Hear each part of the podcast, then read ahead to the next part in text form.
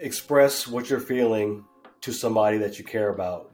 So for me, it was my wife. Basically, we had the conversations where I broke down and said, This is not for me. I don't get joy from this. I don't know if I can do this forever. All these things that you're probably telling yourself in your head, get it out to somebody else that will listen to you. And then after that, determine what it is that you do want. If you know that you're not happy in your current job, what is it about the job that you don't like? What is it that you're trying to get that you're not getting there? And once you realize what, what it is that you want, don't necessarily worry about how to get there. For me, obviously, my, my journey was not a straight line. It was very jagged and backwards and everything else. But determine what determine what the end goal is, and then start something.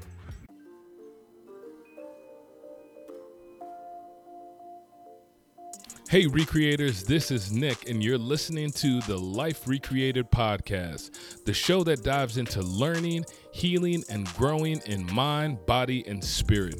Each week, we tackle the difficult conversations so that we can learn how to fully walk in the freedom as a new creation. So, if you're ready to learn, let's dive in.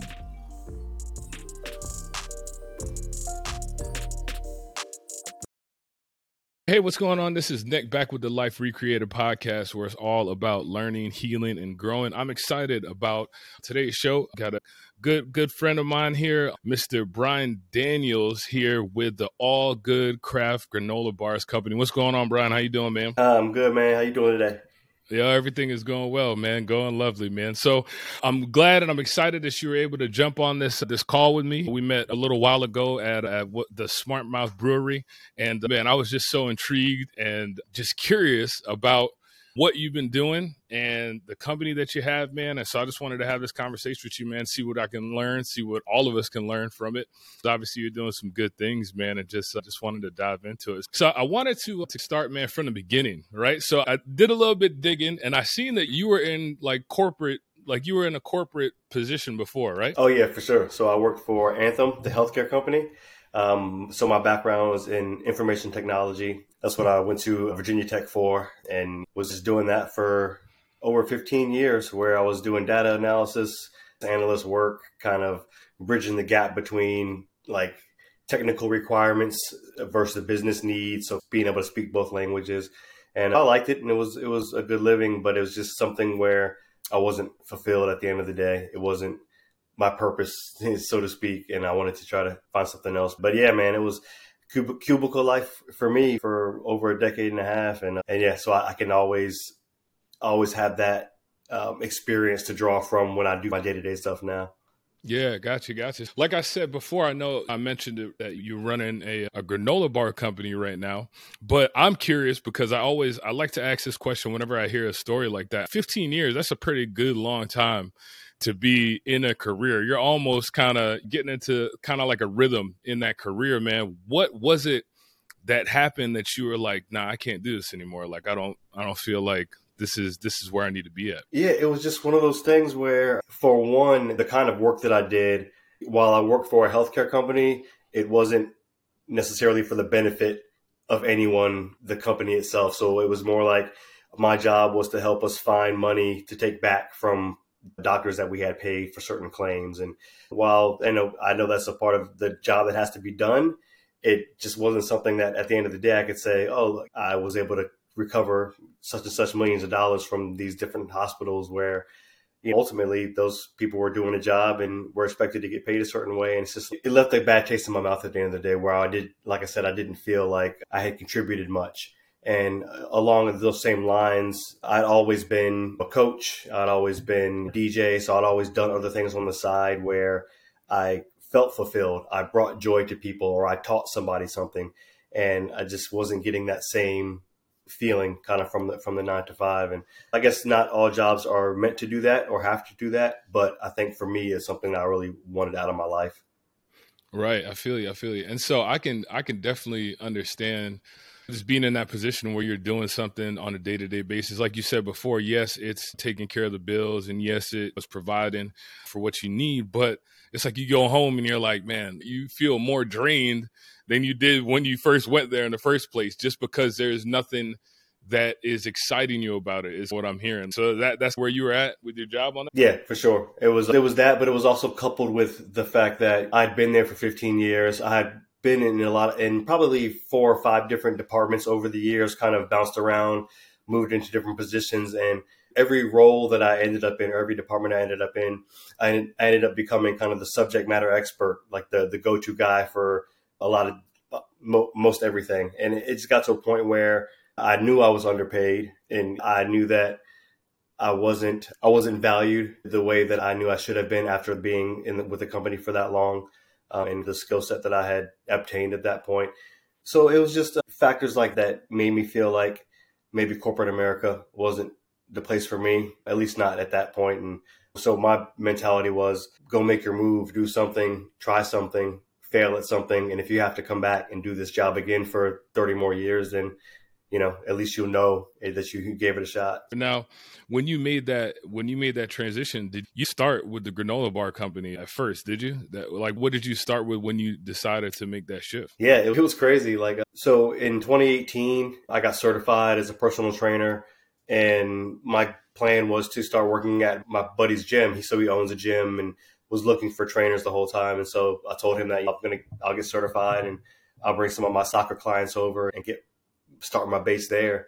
And then also, as I mentioned, I've DJed forever. I got my little LLC started and, you know, set up my website to do bookings for weddings and uh, birthday parties, whatever else I could get, corporate gigs. And, and that's what I did for about a year or almost a year after I left the corporate job was just booking clients for personal training, booking weddings, doing gigs.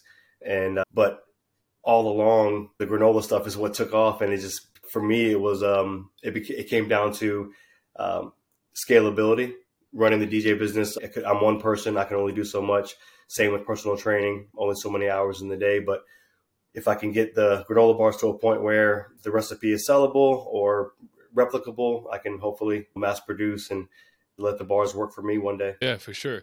So th- now, when you got when you made that transition, did you have a plan? Was it something where it was just like, I'm just done. And I, I, mean, I know it might not have just been like one day you just got up and oh no, like, sure. ah, I'm done. Yeah, you know what I'm saying. Did you have like, did you kind of set up like some kind of plan? Because I know there's a lot of people that are out there. I know for like me personally, like with my wife, and you met my wife when she was there and she was performing. Like we had she said she wanted to do something. She wanted to do her music full time, and so I was like, all right. Before my younger days, I would have been like, yeah, let's just do it. Like whatever, we'll just we'll figure it out. But this time around, I was like, all right, let's kind of set some things up. We got family now.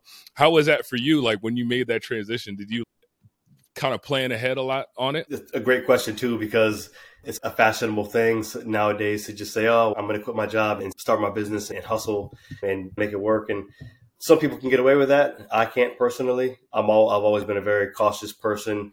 Um, the, the, even the job that I was at for 15 years, it was my first job out of college. So I'm always I'm just kind of a uh, creature of habit. So it was one of those things where if I'm in a good spot, then I'll just I'll ride it out, and that's where I was. And it it it got to a point where I knew that I couldn't continue on that path and had to make my move, but it didn't happen overnight. It took me probably two and two and a half years of planning, uh, of pursuing the personal trainer certification, of saving up money from the current job, setting money aside, getting something some debt paid off ahead of time, and and really it was a good two years of telling my wife that this was going to happen. This is what I'm planning for. This is what I'm setting myself up for. Like I said, I got certified in 2018 that summer, but I didn't quit my job until the following spring.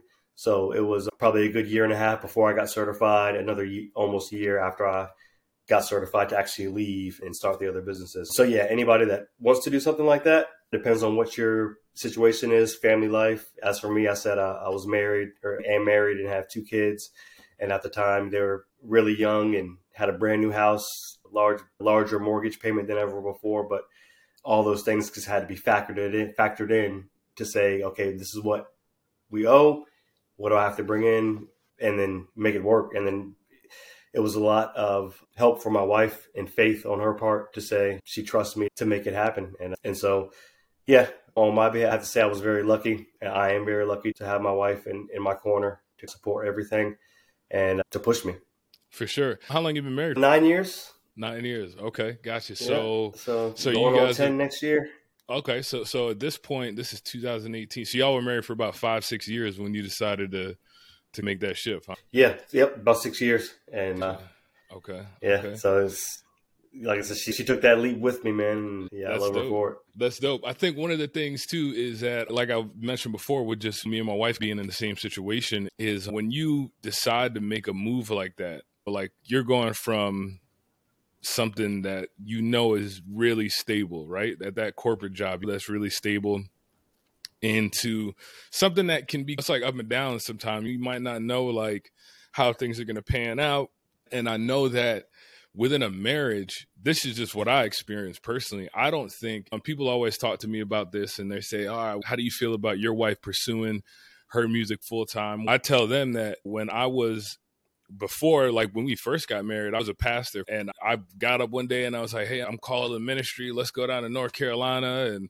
we left pick up left bro. I didn't have a job. I didn't know how i was going to make money. I didn't know any of those things. But looking at my marriage i was like there's no way i would have been able to have figured out half the stuff i figured out while i was doing that in the ministry without my wife. You know what I'm yep. saying? And so I think that's one of the crucial things is like when people decide to like, okay, we're gonna make this jump, we're gonna make something happen and take this big shift in our lives, like really taking into account how strong is my marriage, like how strong is our relationship, because that's gonna be huge. And then you said you had little kids, right? How old were your kids when all this took place? Yes, yeah, so they were uh three and five. Golly. So yep. yeah, you were like so that's a lot right there, ain't it? Mm-hmm. That was a lot. Hey, that's yeah, good. Man. That's good. Okay, man. Hey, I appreciate your wife for being able to stick with you and definitely supporting you on that, man. That's huge, man. That's huge. How important do you think that was for you as a man, like to have your wife behind you and pushing? Oh, it was everything. She, she could have told me suck it up and work there at my old job for 20 more years and just make it happen. I would have done it for her, but she she saw the type of person I was when I would come home from work and that I just I genuinely wasn't happy, and uh, my job had a lot to do with it, and my career had a lot to do with it. And over the over those two years where I was making the planning or planning what I was going to do, I think over those two years our relationship also grew to understand that this is something that's going to benefit both of us in the long run. That is probably some sacrifices that we're going to make in the short term, but it's what is best for the entire family. So yeah, it's it was everything to have her on board, and it still is, and and it's really the main reason that things have grown. Gotcha. Now, does she help right now with a lot of what you're doing, like with the granola bar company and everything like that? Does she help with that a lot? No, not too much. It's mostly she will help me sell the bars, so she'll run the markets for me or farmers market type thing. And she does a lot of the labeling currently while we await our new packaging. But yeah, she just does a little bit of the things on the side. But she lets me handle everything, and I haven't really bugged her for too much help yet. Yeah, I got you. And that's cool. You know what I mean? That's uh, definitely cool that she can play that that good role. Does she work outside of the home, or is does she is she primarily stay at home? Yeah, no, she's got a, a corporate job too. So she's a financial analyst for a chainsaw company. So the okay Stihl Chainsaw Company. She works for them, and she's been there for almost ten years. Yeah, I think or about nine years now. Yeah, yeah she's definitely worked her way up a little bit and has got some good connections within that company and so she does that nine to five, comes home, takes care of the kids, all that good stuff. So she's she does it all too. That's for, that's for sure.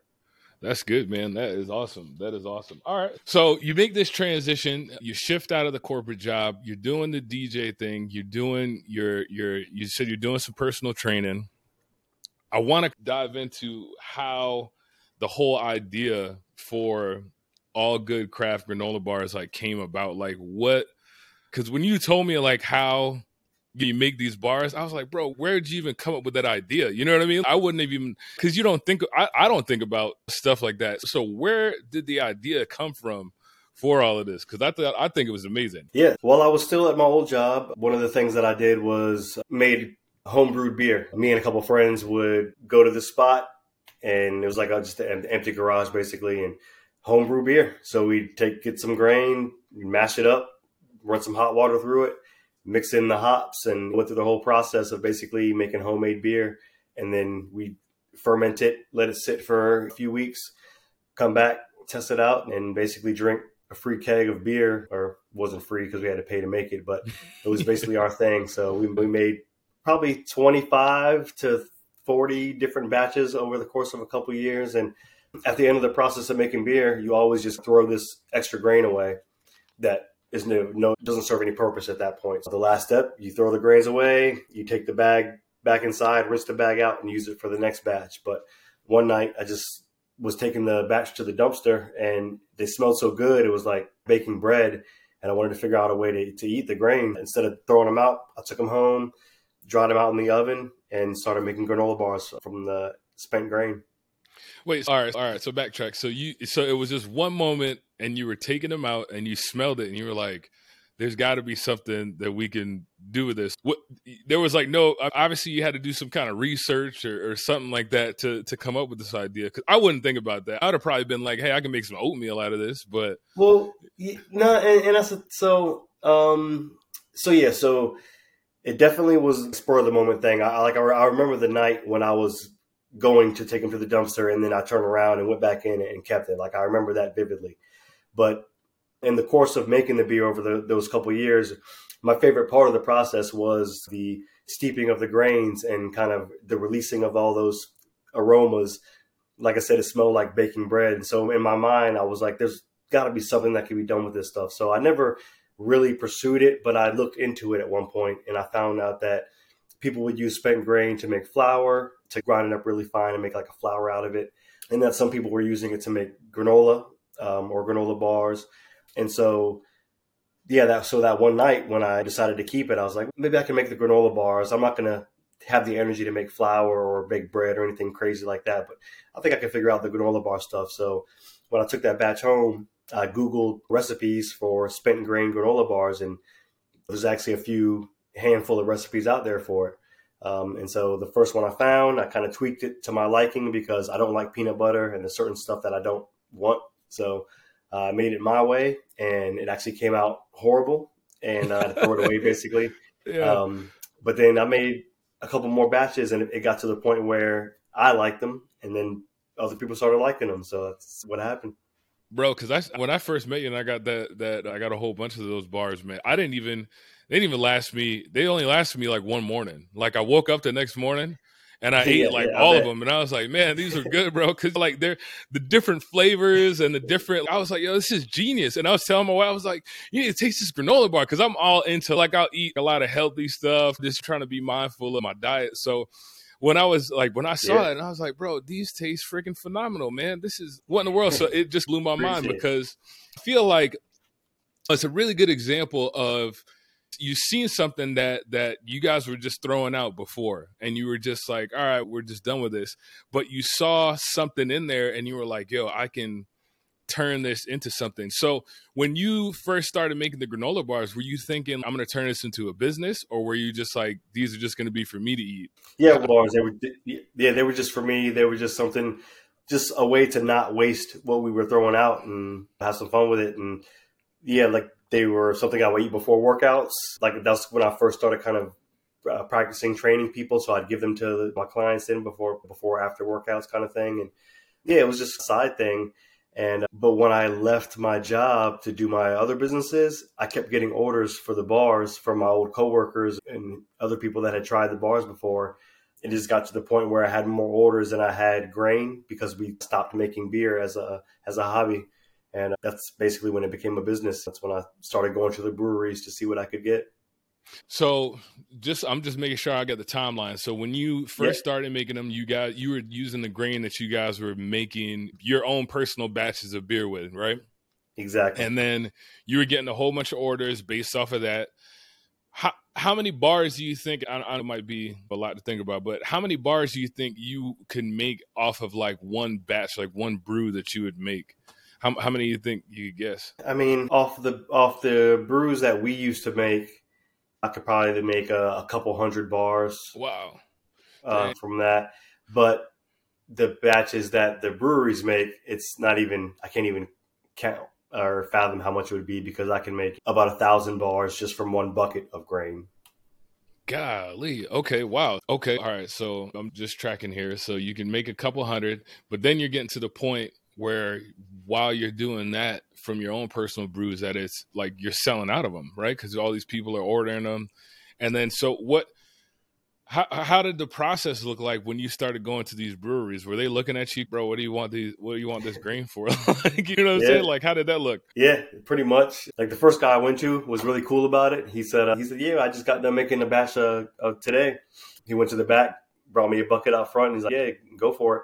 And he didn't charge me anything for it, and it was free. And like I said, he just was glad somebody was taking it because otherwise he was just going to take it out back and dump it pretty much. It's most of the brewers are cool about it when I kind of explain what's going on, but yeah, at first it was definitely just a little odd for somebody to be coming in asking for their trash essentially because they do give it to farmers for animal feed sometimes, but other than that, people aren't generally coming in and asking for it.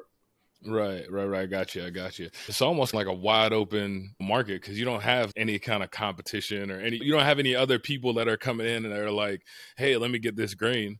And the other thing I thought about, which was I thought was genius, was that so when you get this grain, the grain basically replicates or tastes like the beer that was brewed from that grain? So, not necessarily. I think there's because the grain itself, once it's been processed to make the beer, it doesn't have a ton of its own flavor. It's got a little bit. It's more. It's kind of like wheat, or if it's a dark beer, it might have deeper chocolatier kind of flavor to it. Depending on the beer style, you might get a little bit of different flavor from that spent grain. But generally speaking, the flavors added in with the nuts and honey and different fruit, dried fruits and things like that we add to the grain. But since since the kind of process came from home brewing, when I started making different flavors, I tried to think about how the bars might pair with a certain style of beer. Mm-hmm. Or if I was making a style, if I was making a different granola bar flavor, what would that beer version of that granola bar be? So it was like that's how my mind went into making the different flavor profiles of each of the bars that are out now. Okay, gotcha. And now, because I went to the website with the granola, the granola gang, with the different types of granola bars that you have, are you do you still make those flavors, or does it change like over time? Yep. So we we have five main flavors that we make uh, consistently. There's cranberry almond, that's the IPA. We got the tropical IPA, which is coconut and mango. Chocolate cherry stout. We got the blueberry hefeweizen and pumpkin spice Oktoberfest. Mm-hmm. And so those are like the five consistent flavors. And then every month we do a collaboration with a different brewery where we'll make a specialty bar. And then those bars go to our monthly subscribers. And then we'll have different promotions or contests or something to give out the rest of those bars. For example, we did a bar for Thanksgiving for November and we called it Snacksgiving. So it was cranberries and pecans. So play on different Thanksgiving flavors in a granola bar. And then next month we'll do something for Christmas. All that to say, five main flavors, and then each month we'll do like a different rotating specialty flavor. Gotcha. So I think having, I think what's genius about that too, man, is that having those five flavors, like you just keep it simple. Like you know, boom, these are the ones that we have to make. These are the ones that we're going to keep on stock. And then I'm sure every month you could probably come up with, I mean, because every month that for it, it, seems like to me every month there's something special going on like you know within that month that you could kind of make something to kind of cater to that month. You know valentine's day comes around you can make like a valentine's day bar or something like that. So i think that's that man that makes a lot of sense. Now yeah. that that model that you came up with was it just like how did you come up with that? Was it just like all right well it'd just be easier for just us to stick to these main core bars or was it something that you kind of tested a lot of those and tried to test a lot of different flavors and you realized that you know more people were buying these certain bars than than others? Yeah i think i think over time it's settled into these five main flavors. We started out with just the cranberry almond and the chocolate cherry and then of over time the added the other three based on kind of experimentation and customer feedback and things like that. But for the past, I'd say two and a half years, consistently, those have been the main five flavors. And, and yeah, it was just a case of uh, I'm still a considered a home baker, so everything's in my my home kitchen. I don't have a big factory at this point, and to be able to just focus on those five and be able to consistently make those five flavors, and then add and supplement and experiment with the monthly bars was just a way to streamline production and make my job a little bit easier, but also try to have a different kind of variety, diversity of flavors that can appeal to different people. For example, the tropical IPA, the coconut mango, uses coconut oil instead of butter. So anybody with like lactose issues or anyone that's vegan will navigate towards that one. And then the Oktoberfest has no nuts in it, just a seed blend. So anybody with nut allergies will grab that bar. So it's just a way for us to cater to different market segments, add different flavors to the mix, and just keep it fresh. Gotcha. What I also like about them too is that with the different bars you have, I see there's like a different cause like that each one of them is supposed to back. What was the thought? What was the idea behind that? Was it like when you started coming up with that idea? Yeah, so that was, we've always supported the Food Bank of Southeastern Virginia. So that's our main charity and the one that we'll always be focused on. But the point of looking at the other pieces were just to look at supporting the planet holistically. So there's lots of different aspects to supporting, to fight, to fighting climate change and to supporting sustainability. And so we wanted to have the different bars represent different charities in the sense that if you want to support animals, you want to support fighting hunger, you want to support the cleaning the ocean, you want to support cleaner air, whatever it is, all those things kind of work together, in my mind at least. And while again, overall, we're always going to be focused on fighting hunger, we wanted to just offer a way for people that are conscious about other things to contribute to those causes as well. Okay, gotcha. You know what I really like about that, just thinking back to earlier in the conversation, you mentioned leaving your corporate job. It was like you felt like there wasn't any kind of like purpose or any kind of something bigger than yourself. I'm really big on if you're going to do something, you're pursuing something, trying to put energy towards it. I'm really big on making sure that whatever that is, it should be bigger than you. It should be something that can help as many people as probably you can possibly help. And I like that because I'm a big fan of the pumpkin spice October. I'm that's like my favorite beer flavor. Pumpkin season comes out, bro. I'm pumpkin nice. everything, bro. Pumpkin coffee, muffins, anything you think of. And and the cause behind that is like wildlife conservation. I love outdoors. I love that stuff. So to me, I'm like, okay, yeah, not only am I you know, there's there's so many different avenues where you're really a bigger purpose there because you're helping on reducing the waste that these breweries are uh, are having. Then you're taking that, you're recycling it. Then as a consumer now, I can turn around and not only get a quality bar from somebody local, from somebody that you know that that owns this local, but then I can also help something that I also believe in. And I think, man, that tied in really good, man. It sounds like it was well thought. Was a lot of this like well thought out, or or did you just just as time was going, you were like, man, this is probably a good idea to do it this way? As I mentioned before, man, I'm not really good at doing things spontaneously. I plan a lot ahead of time as best I can, and this was a case where, like I mentioned, the food bank has always been a part, but then when I started, when I created the Granola Gang, which is the group of characters that kind of represent our flavors I was like, wow, man, they remind me of Captain Planet. So this was in the 90s. yeah, I remember that. Captain yeah. Planet, where, you know what I mean? And, I love it. And I was like, these are guys are kind of like Captain Planet slash the California Raisins. I want them, I want people to feel like a connection through them to save the planet kind of thing. So what would they, what would the superpower be or what would they support that kind of gets them to that? So yes, that's what was the inspiration a little bit behind all of that. Bro, I love it, man. I used to watch Captain Planet. Captain Planet is. I used to watch that all the time, bro. I'm telling you, man. I love it. Yeah, I love it. I love it. Okay, so I like that. And then you also mentioned too that you have you, you have like a subscription plan for the granola bars. Is that mm-hmm. can customers can sign up to something like that monthly? How does that work? Yep, exactly. Customers can sign up and get either a 12 pack, a 24 pack, or a 36 pack of bars monthly and when they do so, they get free shipping. It's a little bit cheaper overall than the regular price. I want to say it's like 18 bucks instead of 20 bucks for the 12 pack and plus free shipping. And then you also get a free bar every month, the specialty bar that I mentioned earlier. So you get the 12 pack, and an additional bar. If you get a 24 pack, you get two free bars. 36 pack, you get three bars. It's just a way to, one, make sure you don't have to worry about signing in every month to get your fix you can sort the pack, you can sort the boxes out to give you your favorite flavors. So if you don't want to get the mixed bag, you can get just all 12 of your favorite or get half and half, whatever you want to do. And uh, like I mentioned before, it gives you the specialty bars as well as yearly. There's perks like coffee mugs, swag, T-shirts, things like that. Brewery gift certificates. So it's just a way to be a part of the community, get the bars monthly, get the specialty bars, and yeah, it's actually been a pretty cool feature of the business up to this point. And it's always fun to just see a new customer come on board that subscribes and and yeah, it's something we added probably a year and a half ago, and really is what I think will be probably the biggest part of our business model as we grow. Yeah, yeah. I think when you look at just business from a standpoint of having it like on the recurring type of revenue stream. It, helps, it probably helps to predict your business a little bit more.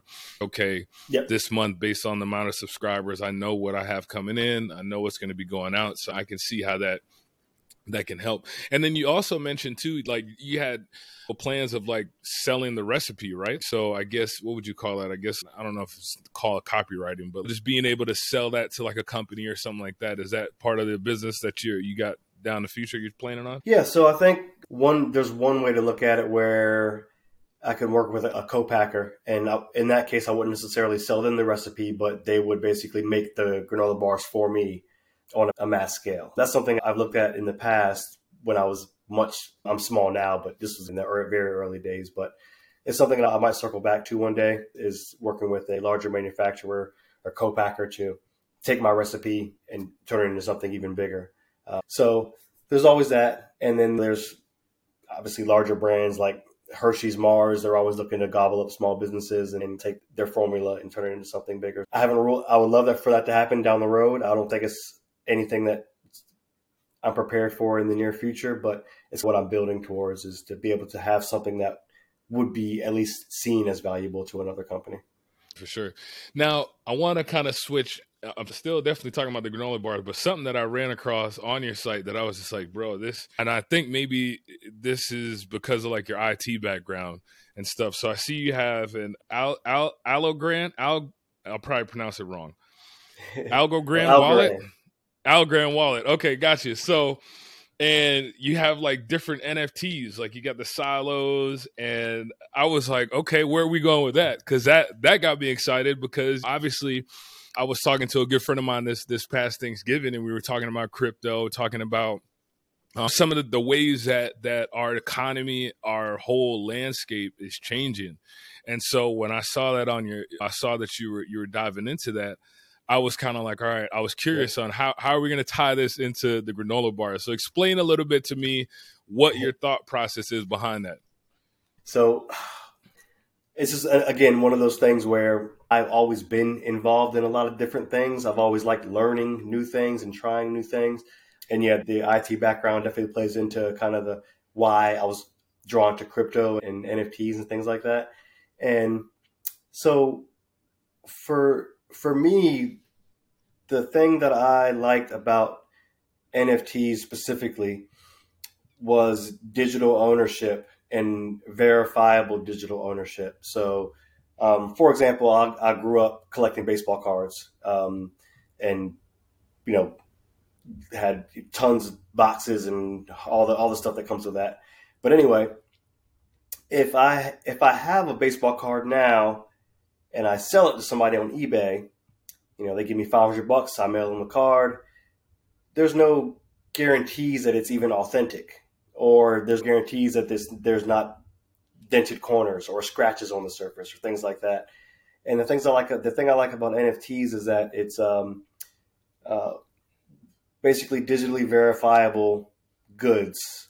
Um, they're not necessarily something you can hold, but at the same time, p- people aren't necessarily busting out their baseball card collection to show people. It's it's a yeah it's just an asset that sits somewhere, or you know what I mean, or um, a stock a stock certificate is not something you bust out to show people. It accumulates value, but it's you know it's it's just a piece of paper. Um, so what I liked about again about NFTs was that for me starting a business, if anybody buys the NFTs that the artists I work with create, if anybody buys our NFTs from now until I'm 99 years old, I can look and see what wallet holds that NFT. Mm-hmm. And by then there'll be ways to, I mean, I could do it now, but you know, I can always contact that person. I can always send that person digital currency because I know their wallet address. I can email that person and say, Would you like tickets to the All Good Granola Festival at Super Bowl 99? Like, whatever it is that I'm able to provide at that point in, in the business's life cycle, I can always go back and see who invested or who believed in the project in the beginning. When I released the NFTs in, in 2021, what I did was I worked with a different a different or two different local artists to create version one and version two of the Granola Gang, with the hopes being I wanted to create some characters that represented the flavors of the granola bars. If the NFTs sell, great. If they don't, that's fine too. At least now I have some intellectual property that can be my kind of mascots for the company going forward. And so luckily I had two people that did an awesome job. And so I put the NFTs out there and sold, sold a handful, right home about. It was just, it was a fun learning experience. And to also back up to the Algorand thing real quick. Algorand is a cryptocurrency. It's a, or Algo is the currency, but Algorand is a um, blockchain. Sorry, I'm getting my terminology confused sometimes. yeah, but it's you, a blockchain where, yeah, where the big criticism for a lot of blockchains is that they're not eco eco friendly. That they can the process, the computing processing, computer processing that it takes to mine for certain crypto like Ethereum or Bitcoin is harmful to the planet on a large scale. But with Algorand, the way the technology is built, it's minute fractions of the computing power that it takes to produce or to mine the crypto. And essentially, Algorand is considered a carbon negative blockchain. So it essentially, in by using carbon offsets, it I won't say it's good for the environment, but of all the blockchains, it's a carbon negative blockchain as compared to, to all the other ones that are very damaging to, to the environment. I knew that if I was going to make something like this, I would wanted to do it on a platform that doesn't go against the whole ethos of my company, which is trying to promote sustainability, promote a healthy environment. So sorry for going really nerdy and deep there for you, but that's it. It's something that really interested me. And when I found out about Algorand, I found out from someone who heard about my company and she said, based on what your company is and who you are, this is the blockchain you should hear about and work with if you're going to create NFTs. And I have no regrets about it. They've they've been building some really cool things with on Algorand. That's cool, man. That is dope. I like. I just. I. I really. One of the things that that I hear, which is a pretty, it's a good theme throughout all of this and this whole your whole journey, is how you're using and you're you're bouncing off of your a lot of your past experiences. Like in this conversation, you brought up Captain Planet, you brought up baseball cards, you brought up your IT background. And so what I love about that is that you're able now and what you're working on now is you're building something that obviously ties into you having that bigger purpose, but you're using a lot of your skills and a lot of your knowledge and a lot of experience already, and you're tying it into something that just hearing just that explanation, I'm like, okay, you're already like thinking like, all right, five, ten years down the road. You know what I mean? This is actually you said longer than that because you said when I'm 99. So like you're thinking way down the road on this, man. And I think uh, having that foresight is key, especially if you're building a business, right? Especially if you're building a business. It's something that I wish I would have more of. A lot of times I'm just like, okay, boom. I'm like right here. I just need to get to the next step. Need to get to the next step. It's hard for me sometimes to think out. You know what I mean? Like how it's hard for me sometimes to, to have the long game. You know what I mean on a lot of things. So I think that's good. So can we still are the NFTs still able to be purchased now? Can people still get them? if they want to do that? Yeah, they can. One thing I haven't done and I've wanted to do is create some kind of like little educational video and show people kind of the basics of how to get started and, and, and to look into it. But yeah, the NFTs are still available on on the Algorand blockchain. And if anybody's interested, just shoot me an email and I'm happy to walk through the process of how to get the wallet set up. And there's actually there's ways for me to send people free NFTs too. So if they just get the wallet set up, I actually have some that I'm happy to send for free to get get their journey started as they learn about it. For sure. Well, dang, I'm about to sell set up my own wallet. I've been trying to learn just the whole that that whole component of where we're at and where we're going. I've been trying to help my wife with her music get involved with NFTs and trying to just trying to like like we talked about, just trying to think forward. If we're going that way in that direction, why not have something already set up and start kind of looking down the road on that? So I'm gonna take you up on that. Yeah, I need to that learn. doesn't. Yeah, I hear that. for sure, for sure. Good deal, man. This has been a good talk so far, man. But I'm curious. So where do you where are you seeing where are you seeing the granola company in the next five to ten years? Where do you see where do you see you being able to take take the company in the next five to ten years? Yeah, so I think right now we're actually in the process of finishing up our brick and mortar where we're going to have a larger production facility to be able to make just larger batches of granola bars finally. And uh, in the front of the house is going to be a local uh, coffee shop. We're going to source coffee from different local roasters and serve as a, a tap house where people can different local coffees. So that'll be the front of the house retail aspect of the business, while in the back of the house we're just making as many granola bars as we can for wholesale and and hopefully for grocery stores, larger purchases, things like that. And so my, my goal is if this format works, where we can rent out space, have a production facility in the back, coffee shop in the front. I would like to do that in as many different localities, not necessarily across the country, but across Virginia as possible. So I know Virginia Beach is where we're focused now, but I think if this model works, it's something we could also replicate in uh, Chesapeake, Norfolk, Richmond, you know, Fredericksburg, Northern Virginia. I think five to 10 years, if we can have multiple locations doing the same thing, recycling grain from their local breweries, having those local connections, making the five flavors, but doing specialty bars with whatever local brewery that they want to work with, kind of thing. So, just like a franchise model kind of thing that still taps into the local localities of each of the different cities that businesses in. So I think that's the next step and what we're trying to evolve into. That's dope, man. I think that's gonna. I think that can. If you think also, I think I was just thinking about that while you were talking. Is just the amount of like breweries that have popped up in the recent like two or three years, man. It's like amazing. It's probably one of the. I would imagine it's probably you know, one of the fastest growing types of companies that we're seeing in a lot of local economies. You know what I mean? And excuse me. And so, yeah. so that makes that's good, man.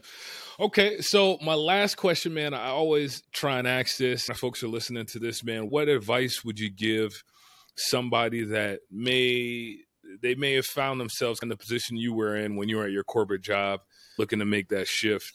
Um, what kind of advice would you give somebody that's looking to? I'm real big on recreating yourself, like recreating your life, really just being intentional about living the life that you choose to live. And so, what advice would you give somebody, man, that's probably listening to this? They're probably stuck at their job and they're like, man, I don't know how I'm going to do this. They're hearing this story and seeing what you're doing. What kind of advice do you think you could give somebody, man, to, to give them some encouragement? For sure. I would say express what you're feeling to somebody that you care about. So, for me, it was my wife. Basically, we had the conversations where I broke down and said, this is not for me. I don't get joy from this. I don't know if I can do this forever. All these things that you're probably telling yourself in your head, get it out to somebody else that will listen to you. And then after that, determine what it is that you do want. If you know that you're not happy in your current job, what is it about the job that you don't like? What is it that you're trying to get that you're not getting there? And once you realize what, what it is that you want, don't necessarily worry about how to get there, but just because for me, obviously, my my journey was not a straight line. It was very jagged and backwards and everything else. But determine what determine what the end goal is, and then start something. Use any of use a passion. For me, I used coaching and soccer and training and music and DJ. I used something just to get the ball rolling and it wasn't what I ended up doing permanently. I still do some of that stuff on the side. That wasn't the point. It was just to say, I'm not happy here. I want something more fulfilling. Now, now what? Now start planning. Like I said, I took the two years, I got certified, blah, blah, blah, and then walk out and begin. So anybody feeling stuck where they are right now, it's, it doesn't have to be that way. Talk about it, plan out what you want to do and how you might get there. And then after you've set everything up, you know, pull the cord and, and go. Gotcha, gotcha, man. I love it. I love it, man. I love it. I love it. I love it, man. This has been a this has been a real cool conversation, bro. I like I said, I get excited when I see somebody that's doing something, man, that they want to do and they choose to do, living a bigger purpose. I get really excited, encouraged by it too. Definitely encouraged by it, man, for sure. As we're signing off, man, where can people find you? I know I'm gonna put some of the links down below, but where can people find you if they want to find out more about all good craft granola bars or just find out more about you, man, where's the best place for them to find you? Good, man. Yeah, I appreciate that. And yeah, it's been a great conversation for sure. I was looking forward to it all week and it did not disappoint. So thank you. Uh, yeah, if you want to learn about the company, please go to allgoodgranolabars.com. You can email me directly at allgoodbars at gmail.com. Uh, please follow us on Instagram at allgoodgranola. Same on Twitter. I think it might be at All Good Bars on Facebook was weird, but it's basically all good granola anywhere. Search us up. And yeah, it's been great talking to you. And if anybody wants to, um, matter of fact, I'm going to do this for you. You let me know what the name of the code should be I'll set up the code tonight, and if anybody gets the website up and orders granola bars, we'll get them 20 percent off. You just tell me what the name of the code should be. Okay, cool. Let's make it recreated, man. That sounds good. Recreated. You're li- you're a living example of that right now. So recreated, man. Yeah, I love it. I appreciate that. That's good, man. And then I'm gonna yeah. link up with you too, man. You know what I love? I was just thinking, man. I want to see about making a like my wife has this song, "Sweet Baby Ray."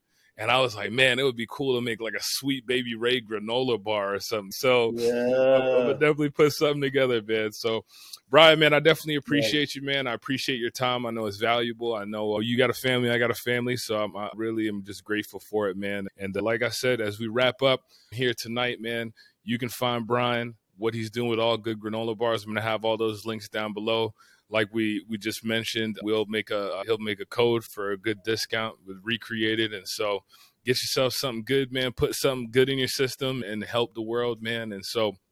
This has been Nick with the Life Recreated podcast, man. Until next time, keep learning, keep healing, and keep growing.